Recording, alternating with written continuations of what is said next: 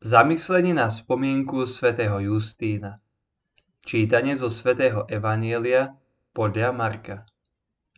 K Ježišovi poslali niekoľko farizejov a herodiánov, aby ho podchytili v reči. Tí prišli a povedali mu: Učiteľ, vieme, že vždy vravíš pravdu a neberieš ohľad na nikoho. Nehľadíš na osobu človeka, ale podľa pravdy učíš Božej ceste. Slobodno platiť cisárovi daň či nie? Máme platiť, či nemáme? Ale on poznal ich prefíkanosť a povedal im: Čo ma pokúšate? Prineste mi denár, nech sa naň pozriem. A oni priniesli. Spýtal sa ich: Či je tento obraz a nápis? Oni mu odpovedali: Cisárov. A Ježiš im povedal: Čo je Cisárovo, dávajte Cisárovi, a čo je Božie, Bohu. I obdivovali ho.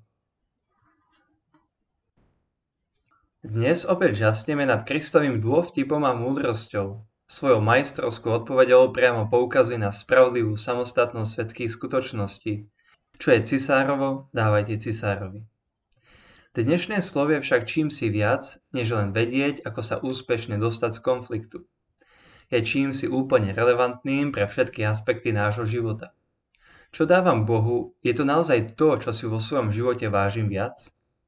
Kam som umiestnil svoje srdce? Lebo kde je váš poklad, tam bude aj vaše srdce. V skutku, podľa svätého Hieronýma, musíte nevyhnutne dať cisárovi mincu, na ktorej je vytlačený jeho obraz. Ale ochotne dajte celé svoje bytie Bohu, pretože jeho obraz je tam vtlačený a nie cisárov. Ježiš Kristus počas celého svojho života neustále kladie otázku voľby. Je na nás, aby sme si vybrali, a naše možnosti sú jasné. Buď si vyberieme svetské hodnoty, alebo sa rozhodneme žiť podľa hodnôt Evanjelia. Vždy je pred nami čas voľby, čas obrátenia, čas premiestnenia nášho života do dynamiky Boha. Bude to modlitba, najmä modlitba uskutočnená s Božím slovom, ktorá pre nás objaví, čo od nás Boh chce.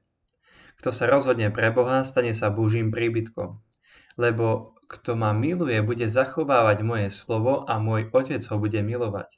Prídeme k nemu a urobíme si u ňoho príbytok. A modlitba sa stáva pravou školou, kde nás, ako hovorí Tertulian, Kristus učí, aký bol Otcov zámer, ktorý uskutočňoval na tomto svete, a aké má byť etické správanie človeka, aby bolo v súlade práve s týmto zámerom. Kiež by sa nám podarilo vybrať si správnu cestu, ktorá je pre nás najlepšia. Dnes poprosím Boha v modlitbe s Božím slovom, ako ma chce viesť. Dnes si budem všímať svoje voľby a na záver dňa sa zamyslím, podľa čoho a prečo som sa počas dňa rozhodol.